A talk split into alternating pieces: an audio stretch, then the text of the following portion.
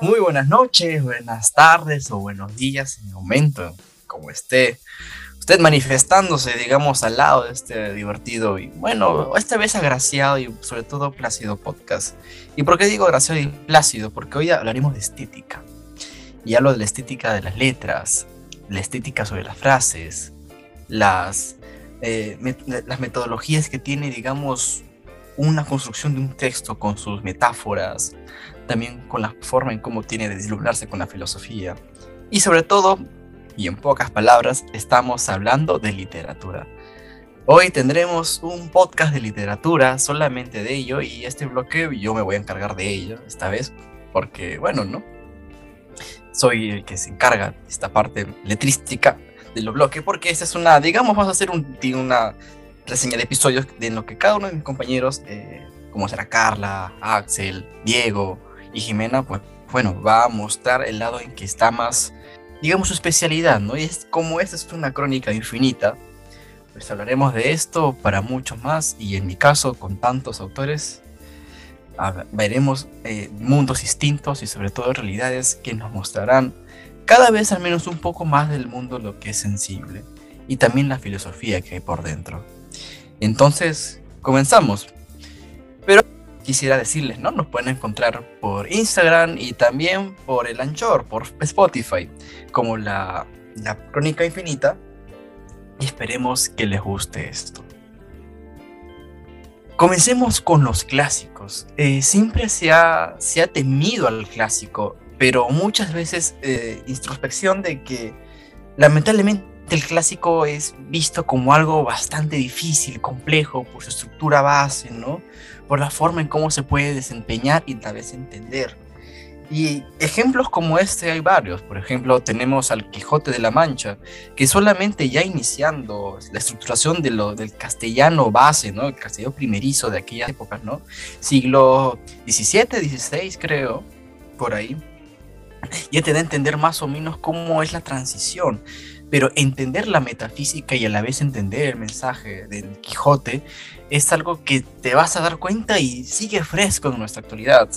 La sátira, la forma en cómo se tiene que presentar al Quijote de la Mancha, de manera en que es un, digamos, un caballero frustrado, pero a la vez es un loco vertido en sus sueños, donde puede ver en su, digamos, su caballo, que en sí te lo muestra como un plácido corcel, a algo que es un caballo desnutrido, digamos famélico, pero que todavía sigue en pie gracias a su dueño, ¿no?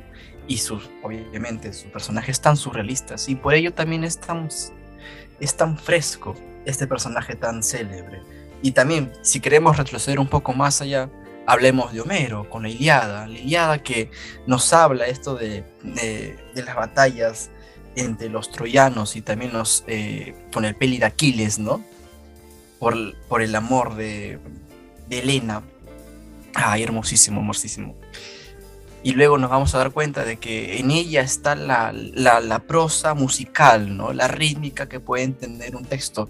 Y ahora sí, regresando al por qué se teme a los clásicos, es por esta ambigüedad, algunos dicen, pero en realidad, como dicen algunos profesores también, hay un canal en YouTube llamado ADE, donde podemos encontrar al profesor Sebastián Porrini, y también Julio Ortega, donde nos habla un poco del porqué del clásico, ¿no? ¿Por qué debería de enseñarse el clásico? ¿Y por qué es tan temido? Y es porque sobre todo no se puede entender a estas alturas. Pero si queremos entender filosofía y también literatura, tenemos que entender primero estos clásicos. Y sobre todo, a de dónde provienen. Por ejemplo, los primeros filósofos, Platón, por ejemplo. Platón que es un hijo de Aristóteles. Bueno, en sí Platón se le puede considerar como el cronista de ello y Platón, pues obviamente ha hecho del teatro una forma más abierta para que la gente entienda sobre la necesidad de tender una sociedad, una sociedad que tenga una república democrática, aunque al final él siempre estuvo en desacuerdo con la democracia, pero sin embargo sabía que era para un bien. Lo mismo pasa con Sócrates, que sí, él sí estaba de acuerdo con la democracia, pero tenía una una negativa con la esclavitud que decía que el hombre negro es, una defectuosidad y obviamente que para su tiempo estuvo bien escucharlo así, pero para ahora obviamente también con la evolución de la sociedad, la democracia y también de la sociedad, de las ciudades, pues eso obviamente se ha vuelto algo que es restringido y está bien porque la moral evoluciona, porque la filosofía, al igual que la literatura, tienen ese ente constructor de presentar a, su, a imagen y semejanza su sociedad y su evolución.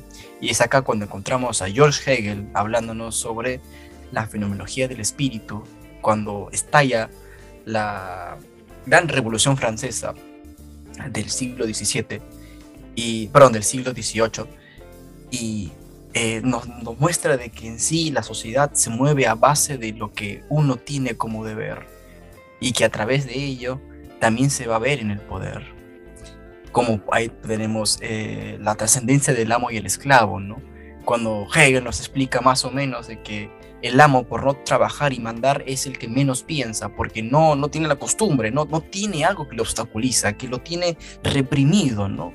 Y cuando luego vemos al esclavo que te trabaja y a vez sucumbo ante estos mandatos, está manipulando algo, está concretando una idea de su vida. Y al final tenemos los miserables de Víctor Hugo. Y acá nace totalmente esta, esta esos matices entre filosofía y a la vez literatura. Y en ella tenemos en pocas palabras la descripción final de nuestros tiempos. Y ahora, si queremos ir un poco más a, a nuestro percance sobre la lectura y también por qué es algo que mucho se quiere hacer y si también importa leer o no y también cuál es el incremento, cuál es el déficit que tenemos acá en el Perú. Bueno, desde el 2018 no se ha hecho, o perdón, 2019 no se ha hecho una encuesta totalmente favorecedora. Pero desde lo que tenemos, solamente el 35% de la población aproximadamente tiene el hábito de leer. Y si lee libre, lee por lo menos 5 libros, que eso sería casi el 10 o 15%. ¿Y qué pasa con el resto? Pues el resto alega de que es por aburrimiento, es porque también las redes sociales son una barrera, o tal vez porque simplemente no les da la gana de leer. Y hay un porcentaje de ese visor, digamos, esta, esta eh, sincronización, mejor dicho, de, esta encuesta de, este, de aquel año, de que habla de que un 20% de los jóvenes nunca agarró un libro o nunca leyó un libro. Y bueno, no se puede ver un montón de cosas más. Y en pocas palabras, los clásicos son clásicos porque son frescos, pero también se tienen que renovar. Como ello, o parte de ello, tenemos a gran George Orwell con 1984, o tenemos también al, al gran este, Humberto Eco, ¿no? Con el nombre de la rosa, o también tenemos un poco a Jorge Luis Borges, aunque él también es complejo, pero se puede entender con sus cuentos, con su forma tan satírica, ¿no? Como intentando reflexionar un poco más aunque creo que esto de lo que digo último de Borges puede ser muy subjetivo, porque en realidad Borges es un poco difícil. Pero no se puede decir lo mismo con Lugones, tal vez con Julio Cortázar, que fue muy exitoso con Rayuela, ¿no? Y entender también esa dificultad de, de las complejidades contemporáneas, como tenemos a, a James Joyce, del Ulises, ¿no?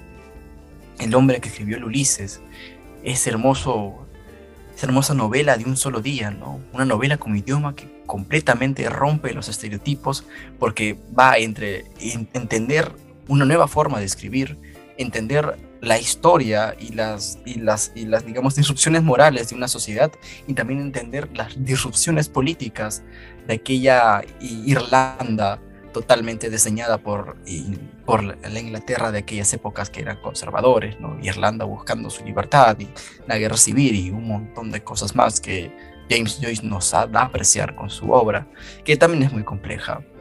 Pero ahora, en la actualidad, tenemos, por ejemplo, a Jeremías Gamboa, que acaba de publicar un libro muy significativo llamado eh, Los animales luminosos, quien nos da esta perspectiva entre el racismo y también el machismo y la xenofobia que existe en la sociedad latinoamericana y el extranjero, por ejemplo. También es, él es escritor de Contarlo Todo, ¿no? Un escritor también eh, exiliado de sí mismo en su propio país. Digo en su propio país porque él mayormente da esa imagen con su personaje de que está desentendido, pero a veces quiere describir algo. Y así, así podemos hablar de muchas cosas más. Y por ello hemos entrevistado a un profesor y también un estudioso de la literatura, Julio Reyes, que bueno, ¿no? paso adelante ya de tanta charla conmigo a escuchar a este profesor que nos ayuda a ahondar mucho más en este problema. Continuando con este podcast de iniciación, para saber un poco más o menos de lo que va el tema en, nuestro canal, hemos invitado a un estudioso de la literatura, bachiller y egresado de, de la Universidad Nacional de San Marcos, Julio Reyes. ¿Qué tal, Julio? ¿Cómo estás? ¿Qué tal, Agustín? Buenas noches. Dime. Buenas noches, Julio. Eh, estamos hablando un poco sobre la lectura y también sobre los clásicos. ¿Por qué hay tanto miedo a los clásicos? Eh, siempre se ha tenido eso, ¿no? Mayormente en un público joven. Mm, no creo que sea tanto miedo, sino que los clásicos hay obras que, cuyo lenguaje, como, cuya aproximación a la realidad ya no va muy de la mano con lo que los jóvenes eh, se aproximan o ven la realidad. Eh, lo ven quizás en un lenguaje más sencillo o en términos este, más actuales, más acelerados, y obras pues como, no sé, la Iliada, por ejemplo, que tiene capítulos que pueden ser casi un registro nada más de los barcos, eh, les puede ser muy tedioso. Entonces, más allá del miedo, yo lo que noto es justamente esa, ya, esa discrepancia que hay entre la, la mentalidad de los jóvenes de hoy en día y el estilo literario de los clásicos más antiguos. Por eso también es que es tan popular hoy en día las, las novelas y los libros juveniles, ¿no? Con un lenguaje sencillo, rápido, porque hoy en día estamos justamente en esa época del, del consumismo y de la, acelera, de la acelerada lectura también.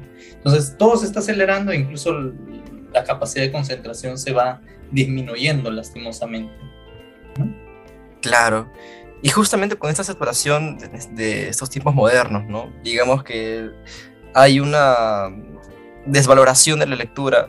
¿Tú crees que la interpretación, la imaginación y la disciplina van de la mano con la literatura respecto a la lectura? A ver, eh, la imaginación, la creación, la creatividad va de la mano con la reflexión.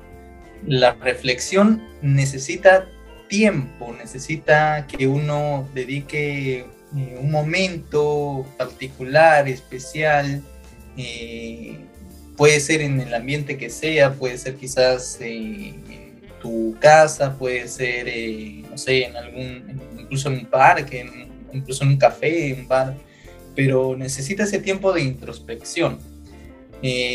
y el problema que va, que yo veo, no es tanto que la lectura o la falta de lectura esté afectando esto, sino que la sobreexigencia, el sobrebombardeo de información hace que uno no dedique ningún momento para eso.